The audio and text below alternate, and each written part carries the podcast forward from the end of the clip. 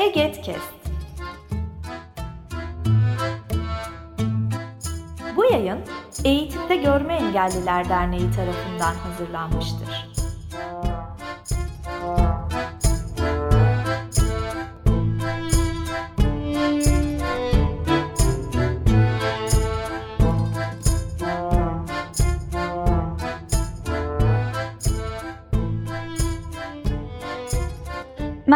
Ege Kes dinleyicileri. Ben Ümmü Seyrek. Burası Erdemli ve limon çiçekleri kokuyor. Etrafım portakal çiçekleri kokuyor. Çok güzel. Kariyer Öyküleri serisinin bu bölümünde özel sektör deneyimlerini konuşacağız. Ve konum Elif Kain. Bu arada e, Kariyer Öyküleri serisine uzun zamandır e, ben katılmıyordum çünkü işsizdim. Ama artık o fakir ama gururlu genç artık atandığı için e, bu seriyede başlamaya karar verdim. E, şimdi Elif artık işe atanmış birisi olarak seninle konuşacağım. E, hoş geldin. Kendini tanıtır mısın? Tabii ki hoş buldum. Öncelikle seni çok tebrik ederim Ünlü. Ee, davetin Halamı yapayım. Ayrıca, ayrıca çok e, teşekkür ederim davetin için. E, bu arada etrafında olduğun e, o portakal çiçeklerin kokusunu ayrıca kıskandığımı söylemeden geçemeyeceğim. Tabii kısaca kendimi tanıtayım. E, Elif ben, 29 yaşındayım. E, yaklaşık iki buçuk yıldır da Amazon Türkiye A'dan Z'ye hak talepleri ekibinde araştırmacı olarak çalışıyorum. Ee, bunun dışında zaten EGED'in geçtiğimiz Ekim ayından bu yana da Uluslararası İşler Sekreterliğini yürütüyorum diye kısaca kendimi tanıtabilirim. Ya Elif benim yeğenim var bir tane 3 yaşında. Ee, böyle büyüyünce ne olacaksın diye sorduğumuzda Alya olacağım diyor hep. Çok hoşuma gidiyor verdiği cevap. Ama kendi hangi mesleği yapmak istiyorsun diye sorduğumuzda asıl işte diş doktoru olacağım falan diyor. Böyle ikisinin ay- ayırdımını çok güzel yapıyor bence. Ee, ben de sana sormak istiyorum Alya'dan hareketle büyüyünce ne olmak istedin, ne oldun ee, ve nerelere geldin, nasıl karar verdin, nasıl yön verdin kariyer hayatına?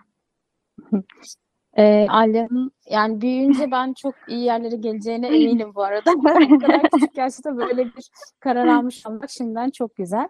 Ee, yani aslında ben ilkokuldan itibaren özellikle 5. ve 6. sınıfta e, dil yatkınlığımın olduğunu fark ettim kendi içimde. Ee, yabancı dille alakalı bir alana yönelmek istediğimi profesyonel olarak fark ettim. Ee, İngilizceyi çok seviyordum. Yani şu an bana hangi dersi daha çok hatırlıyorsun diye sorduğunda herhalde İngilizce ve Türkçedir. Zaten biraz böyle e, sözelci kafasındaydım. Yani matematiğim hiçbir zaman iyi olmadı benim. Ee, liseye geldiğimde de yabancı dil bölümünü tercih ettim. Allah'tan hani bizim okulda açıldı. Yabancı dil bölümleri genelde e, yani kişi sayısı azdır yabancı dilleri. Hatta bazı liselerde hiç açılmadığı da olur ama ben şanslıydım. Biz sınıfta 11 kişiydik. Ee, ve hani öğretmenlerle direkt iletişimim de gayet iyiydi. Hiçbir sorun yoktu. Benim şansım şu ana kadar lisede, üniversitede herhangi bir ayrımcılıkla karşılaşmamış olmamdı. Yani karşılaştığım arkadaşlarım, öğren ya öğretmenlerim her zaman dahil etme çabası içinde olan insanlardı. Bu benim en büyük şansımdı. Ee, liseyi yani İngilizce ağırlıklı bir şekilde dersler alarak tamamladım. Ama daha sonra e, İngilizceyle mi devam etsem yoksa farklı bir dille mi e, akademik hayatımı sürdürsem diye düşünürken e, İngilizce artık hani bir temelim var. E, yani dil bilgisi düzeyim gayet iyi. Çünkü gerçekten iyi hocalara denk gelmiştim o zaman. E, üniversitede bir U dönüşü yaparak İngilizce değil Fransızca yönelmek istediğime karar verdim ve Namık Kemal Üniversitesi'nde Fransız Dili ve Edebiyatı bölümüne başladım. Ee, üniversitede çok keyifli geçti. Ben em, yani diğer üniversitedeki arkadaşlarımı düşündüğümde onlardan farklı olarak çok severek okudum o bölümü. Türkiye'de biliyorsun zaten bir bölümü severek okumak biraz şans Aynen. şans işi maalesef. Ee, üniversiteyi o şekilde tamamladım. Çok şükür ki iyi bir ortalamayla e, mezun oldum. Kariyer planlama sürecimi düşündüğümde biraz daha şanslı olduğumu söyleyebilirim. Çünkü ne yapmak istediğimi biliyordum. Ne yapmak istemediğimi de aynı zamanda. Ee, üniversite bitti. Akademisyen olurum diye düşünüyordum. Yüksek lisans aklımdaydı zaten. Hani ailem biraz hani artık iş hayatına mı girsen diye e, diye bir yaklaşım oldu ailemin. Ama ben hani çok kararlıydım. Yüksek lisansa hemen başladım. 2017'de bitirdim ben lisansı. Ertesi dönem hemen e, başladım yüksek lisansa. E, yüksek lisans dönemi içerisinde de hayatıma sivil toplum girdi. O da nasıl oldu? Renkli Kampüs isimli bir sorumlu liderlik programı sayesinde oldu bu. E, benim sivil toplum girişim o program sayesinde gerçekleşti. Yani çünkü e, İstanbul'da ben yaşıyorum. Okulum Tekirdağ'da. E, haftanın iki günü okula gitmem gerekiyordu yüksek lisans dolayısıyla. Diğer kalan günlerde ödevlerimi yaparak ve e, hani yani test konumu belirleyerek ya da kendi kişisel aktivitelerimi yaparak geçiyordu. Hani neden katılmayayım diyerek başvurduğum renkli kampüsün benim hayatımda bu kadar değişiklik yapacağını düşünmemiştim açıkçası. Ee, orada sivil toplum e, kuruluşları vardı program içerisinde. Onlardan bir tanesiyle ilgili projeler yapıyorduk. Bunun yanı sıra da e, cumartesi günü gerçekleşiyordu modüller. Yüz yüzeydi tabii o zamanlar pandemi diye bir gerçek yoktu. E, sivil toplumun yanı sıra da farklı şirketlere gidiyorduk. Örneğin bir modül Denizbank'ta olurken diğer modül Allianz Sigorta'da oluyordu. Ve benim orada gelen ilham veren konuşmayı da dinledikten sonra biraz bakış açım değişti açıkçası. Yani kamuda zaten çalışmak istemiyordum. Özel sektör istiyordum. E, ama akademinin bu yavaşlığı, e, yani yüksek lisans, doktora e, süreçlerinin yavaş olması beni biraz kaygılandırıyordu Beni o çok dönem. Aynı şekilde bilirsin sen de. Sonra ne yaptım? E, neden olmasın diyerek oradaki insan kaynakları uzmanlarıyla görüştüm biraz. E, dediler yani e, şirketler için sizin eğer çok spesifik bir bölüm değilsin yani teknik bir e, bilgisayar mühendisliği vesaire gibi bir bölüm değilse e, arka planınıza çok bakmazlar. Sizin liderlik özelliklerinize bakarlar. Yani ne kadar iyi problem çözüyorsunuz, sosyal becerileriniz ne kadar e, iyi. Bunlara daha çok bakıyorlar dedikleri anda ben aslında tam da o yapmak istediğim şeyin çok yakınımda olduğunu fark ettim. O arada tabii yüksek lisansım da devam ediyordu. Tez dönemine geçtiğimde Erasmus yaptım. O beni çok güçlendirdi. Yani başka bir ülkeye gitmek, yurt dışı deneyiminin olması. Tezim artık belli bir noktaya geldiğinde de e, Eskariyer isimli engellerin istihdamı üzerine çalışan bir şirket var. E, ona kaydoldum. Hani tez dönemimin de artık sonlarına doğru yaklaşıyordum ve iş arayışım başladı. Sonra da onlar beni aradılar. İşte iki tane firma var. Bir tanesi Amazon. E, CV'ni gönderelim mi dediler. Diğer firmayı hiç hatırlamıyorum. Ee, Amazon'da da yani öyle alışveriş yapan biri de değildim yani ben. Hani çok bilgim yoktu açıkçası. Ee, sonra tamam dedim. Ee, hiç ummadığım bir anda Amazon'dan teklif geldiğini, benim CV'mi çok beğendiklerini söylediler. Ee, ve o şekilde işim başlamış oldu. Yani sen bu engellilikle ilgili bir şey söyledin ya onun aracılığıyla e, başvurdum diye anladım. O Evet. yüzden böyle bir engellilik tepkisiyle karşılaşmadın, öyle mi? Amazon'da mesela çünkü e, engeller genellikle özel sektörde çalışamıyor insanlar kabul ettiği etmediği için. Bugün çok zor konuşuyorum. Uzun zamandır podcast çekmediğim için galiba en başa döndüm. Çok çok heyecanlanıyorum. İşte engelliler özel sektörlerde pek fazla çalışamıyor. Bu yüzden kamuya yönelmek zorunda kalıyorlar ve kamuda da eskisi kadar hani böyle alım olmadığı için artık hani ha- hangi tarafından tutarsan elinde kalıyor. O yüzden böyle senin için bu durum nasıl oldu? Yani sen bu tepkilerle karşılaşmadın mı? O aracılığıyla gittiğim dediğin şey nedeniyle. Ee, aslında bu şirketler e, engelli istihdamına yönelik çalışan şirketler engellerle o şirketler arasında köprü niteliğinde oldukları için e, bütün bilgileri e, iletiyorlar. Yani istihdam edilme aşamasında e, sizin bütün bilgilerinizi şirket iletiyor zaten ve, ve e, işe girdikten sonra da performansınızı takip ediyorlar. Hatta beni e, sanıyorum ki işe girdikten 6 ay sonra arayıp nasıl gittiğini, her şeyin yolunda olup olmadığını sordular performansımla ilgili de haberleri vardı. Ee, bu şirketlerin arttırılması bence çok iyi olur diye Ve düşünüyorum. bilinmesi. Ben ilk defa Evet. duyuyorum mesela. Evet evet Eskariyer'i ben de açıkçası bilmiyordum ama çok e, gerçekten böyle iş arayışımın olduğu bir dönemde e, hayatıma girdi. İyi ki de girdi. Çok büyük önyargılar var. Yani e, şirketler de kolaya kaç, kaçıyorlar genellikle ya da sadece engelli kotasını doldurmak adına istihdam yoluna gidiyorlar. Hani bir şeyleri erişilebilir yapma motivasyonu daha çok global şirketlerde oluyor. Yani bu şu demek değil tabii ki ben girdiğimde Amazon'da her şey mükemmeldi. Hiçbir erişilebilirlik problemi yoktu demek değil. Aksine ben çok şeyle mücadele etmek zorunda kaldım. Hala da ediyorum. Ama zaten beni besleyen, ilerlememi sağlayan şeyler de bunlar. Mesela CV'ni hazırladın, gönderdin. Onlar seni çağırdı. Mülakata falan girdin mi?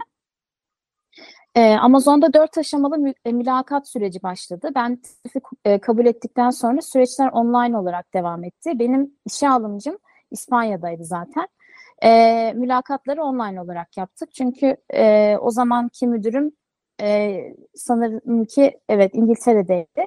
E, ve online olarak iki aşamalı bir online testler yapılıyor. İngilizceniz test ediliyor ve işte e, örneğin herhangi bir şirkette herhangi bir çatışma olduğu durumda nasıl davranırsınız e, tarzında senaryoların olduğu bir online mülakat da vardı. O iki aşamayı tamamladıktan sonra müdürümle, yöneticimle iki tane de ben farklı e, mülakatlar yaptım. Bir tanesi beni tanımaya yönelikti. İkincisi de Amazon'un liderlik prensiplerine yönelik cevap vermem gereken tarzda hazırlanmış bir mülakattı. E, mülakat şekli bu şekilde, e, süreci bu şekilde tamamlandı diyebilirim. Sonra işe başladın. Ve Evet, süreç aynen. aslında ondan sonra devam etti. Elif siz şimdi plazada mı çalışıyorsunuz? Bunu merak ediyorum. Amazon büyük bir şirket. Amazon büyük bir şirket aynen ama büyük bir plazanın iki tane katı e, bu şirkete ayrılmış durumda şu anda. E, farklı yani ofis, depolar var tabii ki orada da çalışanlar var. Çok fazla departman var içerisinde. E, bizim e, Amazon'da Levent'te zaten plaza e, plazası orada. Ben pandemi döneminde işe girdiğim için evden çalışıyordum. O zaman her zaman ya o zaman he- herkesin olduğu gibi 2020 Eylül'de girdim ben zaten. Ee, ofise de yani çok gitmeyi tercih etmedim. Ama arkadaşlarımla buluşacağım zaman, bir ekip etkinliği olduğu zaman, işte akşam yemekleri ya da yurt dışından misafirlerimiz geldiği zaman bir araya geliyoruz. Ya da biz hani birbirimizi çok özledik artık bir araya gelelim, işte evde çok boğulduk dediğimiz noktada e, ofiste buluşuyoruz tabii ki. Ofis ortamının güzellikleri ayrı ama hani kişisel farklılıkları düşünecek olursak ben evde daha mutlu çalıştığımı söyleyebilirim. Şu anda evden devam ediyorsun o zaman öyle mi? Evet, evden devam ediyorum ama bir ofis e, ekip etkinliği olduğu zaman ofise gidiyorum Hı hı. tabii ki. Hem. Peki Elif yediğin içtiğin senin olsun da maaşı da iyi mi peki?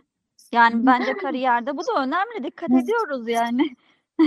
Ee, yani kariyer maaş e, iyi diyebilirim aslında. E, tabii ki daha iyi olabilir. Çünkü Türkiye ekonomisine Özel baktığımız zaman sektör bir de hep sömürür derler ya. Hani böyle Ee, zamanını satarsın.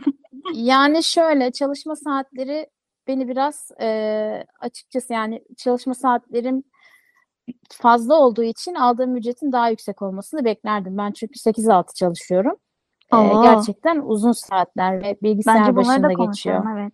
Hı hı. Evet evet yani bilgisayar başında geçiyor. Bir de bizim yaptığımız iş böyle yani siz bir alıcı olarak işte bir problem yaşadığınız zaman herhangi bir ürünü iade ederken e, üçüncü taraf bir satıcının aldığınız bir üründen bahsediyorum. Onunla ilgili sorun yaşadığınızda size A'dan Z'ye garanti açıyorlar. Hı hı. E, ve biz onu inceliyoruz. Yani biraz oradaki yargı makamı gibiyiz. Yani yargı dağıttığımız bir iş. Ee, Amazon'un iade politikaları doğrultusunda aksiyonlar aldığımız bir iş. Ben işimi çok seviyorum. Çok severek yapıyorum. Çünkü oradaki gelişim alanlarını görüyorum. Yani benim şu an en çok e, motive olduğum şey erişilebilirlik problemlerini çözmek. Onları çözmek için gerekli Onlar kişilere neydi? ulaşmak. Ee, şöyle mesela biz şimdi hani e, diyelim ki bir alıcı ürünü almadığını söylüyor, teslim edilmediğini kendisine söylüyor. Bu durumda yapmamız gereken şey satıcının bize verdiği takip numarasını sorgulamak doğal olarak. Hı. bunu girip sorgularken kimi zaman web sitelerinde bir güvenlik kodu oluyor. Yani bu resimli bir güvenlik kodu oluyor. E, tabii e, kör birinin de bu kodu girmesi mümkün değil. Dolayısıyla benim de o noktada yapmam gereken şey e, o e, sitenin yani web sitesinin daha erişilebilir olması için ilgili kargo firmasında çalışan teknik biriminde çalışan kim varsa ona ulaşmak. Ben bu şekilde 2022 yılında işte We World Express var mesela uluslararası satıcıların kullandığı Aras Kargo, Sürat Kargo e, gibi web sitelerindeki bu güvenlik kodlarının e, sesli hale getirilmesi için kendim inisiyatifler aldım. LinkedIn Vay. aracılığıyla bu insanlara ulaştım. E, dedim yani bu bir e, yani erişilebilir çok temel bir insanlık hakkı. Yani bunun e, çok insani bir hak ve siz bu şekilde davranarak aslında bilgi erişimi engelliyorsunuz. Benim profesyonel hayatımı ve pek çok görme engelli kullanıcının web sitenize doğru bir şekilde yararlanmasını engellemiş oluyorsunuz dediğim noktada profesyonel kimliğimin de tabii ki etkisi vardı. Ee, çözüme ulaştık. Yani meşakkatli bir süreçti ama benim en çok beslendiğim şey mesleğimle ilgili şu an bu tür şeyler. Yani sistem hatalarını düzeltmek, e, bunlar için aracılık etmek. E, yani çok aslında umutlarımızın bayağı azaldığı bir dönemdeyiz. E, sivil toplum da iyi ki bunun için var. Ben EGET'ten çok şey öğrendim diyebilirim. Ege dövelim. Kesinlikle aynen. Yani herhangi birinden bir şey isterken artık şunu demiyorum. Yani acaba işte istesem mi çok gerekli mi falan asla demiyorum. Yani Artık bu benim hakkım. farkındayız. Hı hı. Kesinlikle bu benim hakkım Ee, ve bunun için ben de mücadele ederim. Çözümün parçası olurum. Ege, A'dan Z'ye Ege'de buradan gönderme. ve aynı şekilde e, inisiyatif alırım ve e, çözümün için kime ulaşmam gerekiyorsa ona ulaşırım diyerek e, böyle bir e, süreç var aslında benim için şu anda. Ha, çok güzel.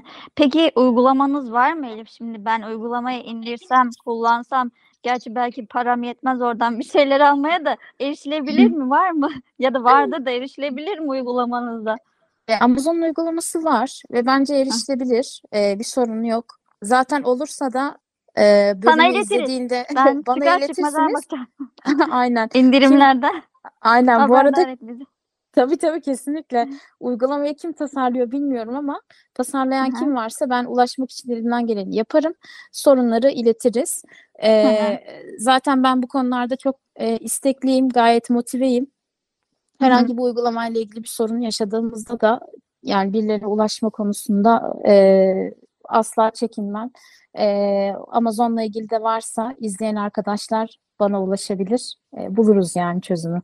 Peki Elif, şimdi sen hangi departmanda çalışıyorsun ve neler yapıyorsun? Yani az çok bahsettin ama Hı hı. biraz daha detay verebilir misin? Tabii. E, ben A'dan Z'ye hak talepleri departmanındayım. E, o da şu şekilde. Diyelim ki siz, e, ben müşteri olarak bir ürün aldım. Ee, ürünüm bana tes- zamanında teslim edilmedi. Ve bir son tarih var teslim edilmesi gereken. O tarih içerisinde teslim edilmedi. Ve ben diyorum ki benim ürünüm nerede? Ee, Hı hı. bu konuda bana müşteri hizmetleri yardımcı oluyor. Onlara ulaştığımda diyorlar ki işte satıcıya e, siz ulaşın ya da biz ulaşalım sizin yerinize. 48 saat içerisinde cevap alamazsanız size A'dan Z'ye hak talebi başlatıyoruz. Daha sonrasında hak talebi açılıyor ve bizim kullandığımız platforma düşüyor Amazon'da. Biz onu inceliyoruz, araştırıyoruz. Ee, süreçte neler olmuş, neler yanlış gitmiş, ee, satıcı iade e, pardon e, takip numarasını vermiş ama bu takip numarası geçerli mi ya da teslim edildi görünüyor ama aslında teslim edilmedi mi diye inceleyip aksiyonlar aldığımız bir iş aslında. Böyle senaryolar e, üzerine ilerlediğimiz pek çok yani çok çeşitli senaryolar var. E, bunlara göre aksiyon aldığımız bir iş. Biraz rutin gibi yani her işte olduğu gibi aslında tekrar eden süreçler var. Ama e, dediğim gibi benim en çok motive eden şey oradaki gelişim alanlarını görebiliyor olmak. Çünkü biz sadece alıcılardan sorumlu değiliz. Yani evet hani müşteri hizmetleriyle e, dirsek temasında çalıştığımız bir iş ama biz e, hem alıcıların hem satıcıların haklarını gözetmek zorundayız. Bu noktada analitik düşünme becerisi, eleştirel düşünme becerisi bunlar devreye giriyor. Yani case çözerken iki tarafı da düşünmek zorundayız. Umarım iyi açıklayabilmişimdir. Bence çok güzel açıkladın. Peki farklı alanlarda çalışabiliyor musun zamanla? Yani e, değişiklik yapabiliyor musun? Nasıl ilerlemeyi düşünüyorsun ya da? Ee, benim istediğim şey şu anda aslında evet yani ileride farklı alanlarda çalışmak ama continuous improvement denen bir şey var. Yani bu sürekli gelişim e, diye bir alan var şu anda Amazon'da. Ee, dediğim gibi bu sistem hatalarının iyileştirilmesi, işin daha kolay olması, süreçlerin daha basitleştirilmesi gibi konulara ben çok eğilmek istiyorum. Yani bir eğitmen olmaktan ziyade e, bu alanlara eğilmek istediğim için şu andaki en önemli hedefim senior pozisyonu almak. Yani ben şu an e, level 3'üm. Ama level 4 olduğumda benim için ilerlemek Amazon içerisinde ve yarın bir gün başka bir şirkete geçersem CV'mde daha iyi görünecek. Çünkü o zaman senior pozisyonunda evet bu insan gerçekten kıdemli olmuş, başarılara imza atmış ve artık daha e, fazla ilerleyebilir imajını, görüntüsünü vermek için e, şu anda istediğim ilk hedefim senior pozisyonu e, almak. Herhangi bir ilk iş değişikliği düşünmüyorum açıkçası. Yani e, duygusal olarak da e, iyi bir ekibim var, iyi bir yöneticim var. E, başka bir iş arayışında değilim şu anda. Ee, peki Elif CV'den bahsettin de bu birazcık başa dönmüş gibi olacağım ama sen Hı hı. konuştukça benim aklıma geliyor sorular. Ben de uzattım da uzattım hiç sana böyle sorular atmamıştım. Ümmü sorular nereden geliyor? Bunları bana dememiştin diye olabilirsin ama Yok ya Gerçekten- spontan olsun boş ver. çok güzel cevaplıyorsun. Evet. Teşekkür Ee, ederim. çok Çok sağ ol. hoşuma gidiyor yani kariyer öykünü dinlemek. CV'yi nasıl hazırladın? Peki CV'nde ne yazıyordu mesela da kabul ettiler seni? Ya aslında şöyle, e, CV'mi bir tane e, internette hazır e, Hı hı. CV'ler var. Yani platformlar var. Onların erişilebilirliği çok iyi değildi bildiğim kadarıyla. E, ben o, o noktada arkadaşlarımdan ve ailemden destek alarak sanırım belli bir noktadan sonra hazırladım.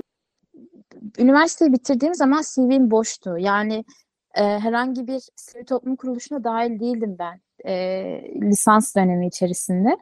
E, dolayısıyla onu doldurmak gerekiyordu. Yani sadece CV doldurmak için tabii ki de değil ama biraz böyle bence özellikle büyük şirketler sosyal becerileri gelişmiş insanları Evet, daha çok şirketler tercih neye ediyorlar. dikkat ediyor? Hı hı. Ya mesela Yani- yaptığımız her etkinlikte sertifik sertifika falan veriyorlar ya işte bunu Hı hı. ekleyelim bunu ekleyelim. Ben onların çok faydalı olduğunu düşünmüyorum da. O yüzden seni görmüşken hemen bir bunları sorayım. Hı hı. Neler etkili oluyor?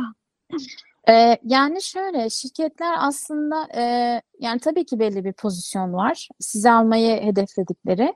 Ama e, neler kattığınızı görmek istiyorlar kendinize. Yani sosyal olarak ne kattınız? Ha, mesela üniversitedeyken hangi kulüplerin parçasıydınız? Hmm, ya da önemli. neyi tabii tabii neyi geliştirdiniz? Liderlik becerileri diyoruz. İşte herkes kişisel gelişimden bahsediyor ama bunları sözde değil özde göstermek. Yani o sertifikalar çok önemli ama Hı hı. neyin yani sizin için neyin e, vurgulanmasını istiyorsak aslında biz hani kendimiz için öncelikle onu üst sıraya koymak bence daha iyi olur. Yani ben problem becerisi, problem çözme becerisi yüksek biriyim demek istiyorsak eğer bu alana yönelik aldığımız eğitim sertifikalarını koymak çok mantıklı diyebilirim. Ben Renkli Kampüs'te işte pek çok e, şeye katıldım. Yani etkinliğe katıldım.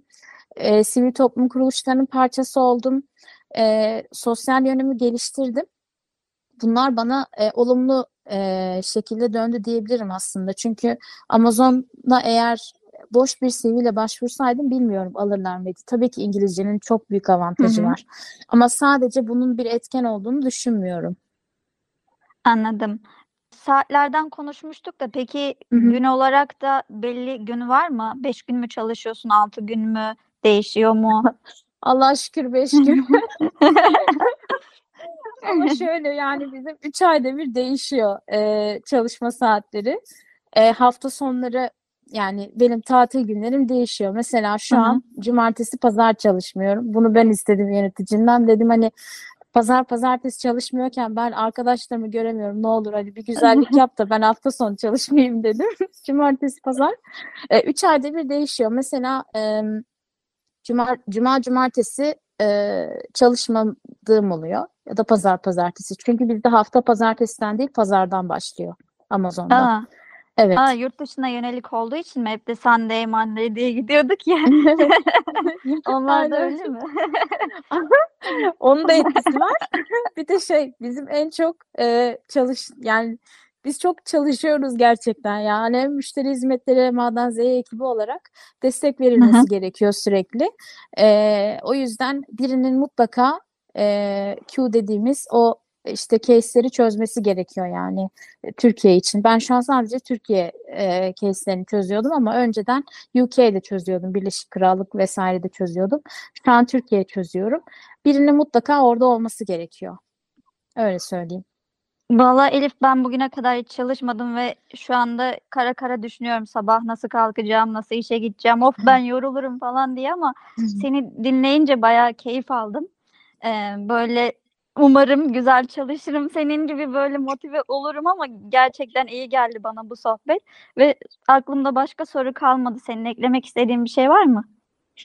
Ee, yani ben şunu söyleyebilirim sadece sivil toplumun içerisinde olmanın iş hayatına çok büyük etkisi olduğunu gördüm. Çünkü bir etkinlik organize ederken yaptığımız e, her şey, attığımız tüm adımlar aslında bizim iş hayatını hazırlayan pek çok e, etkeni de beraberinde getiriyor. E, bir projeyi yönetirken iş, iş hayatı içerisinde de aslında aynı şeyi yapıyoruz. Sadece et, içindeki unsurlar değişiyor. İçindeki roller değişiyor olsa da bir proje mantığının aynı olduğunu gördüm. Organizasyonel becerimin gelişmesinde çok büyük katkıları oldu. Ee, buradan yani benim e, gençlere, genç arkadaşlarıma özellikle tavsiyem şu. E, yeni şeyler denemekten, farklılıklar, hayatınıza farklılıklar katmaktan lütfen çekinmeyin. E, çünkü bazen bizi neyi mutlu edeceğini, etmeyeceğini bilemiyoruz. Mutlaka yeni şeyler deneyip sivil toplum içerisinde tek bir alana yoğunlaşmaktansa farklı temalarda çalışmaya yani mesela toplumsal cinsiyet eşitliği olabilir, çevre olabilir. Farklı alanlardan insanlar tanımak, network edinmek, e, yeni birileriyle tanışmak gerçekten çok çok önemli. E, bunlar benim kendi deneyimimden yola çıkarak verebileceğim tavsiyeler. Ben de seninle sohbet etmekten çok çok keyif aldım. İş hayatının senin de çok başarılı geçeceğinden eminim. Çünkü senin de ne kadar çalışkan olduğunu biliyorum. Ya teşekkür ederim. Bugün Elif Kain'le birlikteydik. Onun özel sektör deneyimlerini konuştuk. Ben çok keyif aldım. Bir başka Eget Kest bölümünde görüşmek üzere. Eğitimde Görme Engelliler Derneği tarafından hazırlanmıştır. Web sitesi eget.org Mail bilgi.eget.org Facebook Eğitimde Görme Engelliler. Twitter et Eget İletisim. Instagram Eğitimde Görme Engelliler